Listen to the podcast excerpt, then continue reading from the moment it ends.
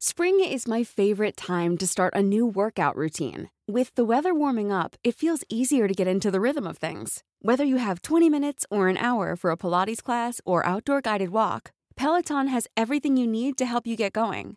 Get a head start on summer with Peloton at onepeloton.com.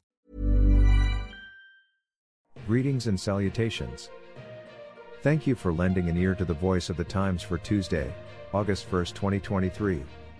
For today's editorial Why digital literacy should be part of education curriculum. Digital literacy should form part of the Philippine education curriculum, according to Digital Pinoy's national campaigner Ronald Gustilo.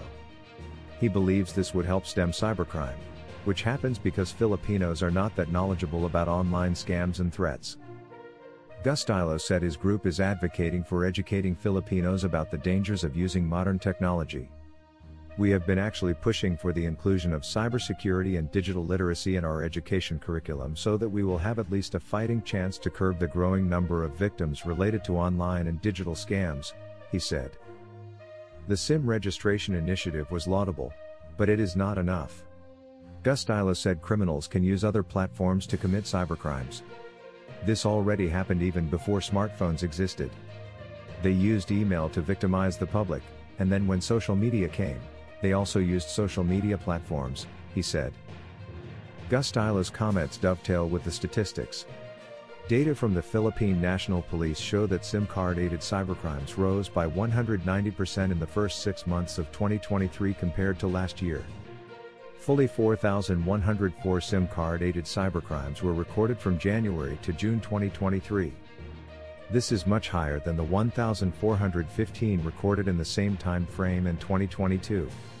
Proper law enforcement is still needed to fully end cybercrimes, but Gustilo is correct when he says that the problem should be addressed from the roots.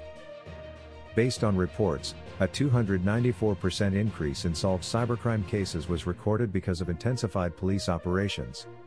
In 2023, a total of 3,901 cases were solved, a large increase from the 949 cases solved in 2022.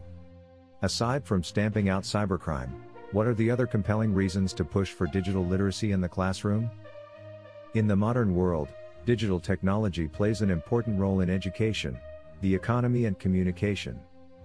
By equipping students with digital literacy skills, the Philippines can ensure its citizens are competitive in the global job market and are better prepared to adapt to the fast paced, technology driven world.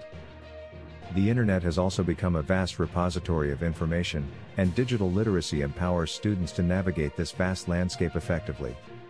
With the ability to critically assess and validate information, students can make informed decisions, stay up to date with current events, and pursue their academic interests with ease. Essential 21st Century Skill Digital literacy is considered one of the essential 21st century skills. It is like a net that covers various abilities, such as digital communication, media literacy, information management, and digital problem solving. These skills are crucial for success not only in future careers but also in everyday life. Integrating digital literacy into the education system can also help bridge the digital divide between urban and rural areas. By providing access to technology and teaching digital skills, students from all backgrounds can have an equal opportunity to participate in the digital age. Moreover, digital tools and platforms offer new opportunities for engaging, interactive, and personalized learning experiences.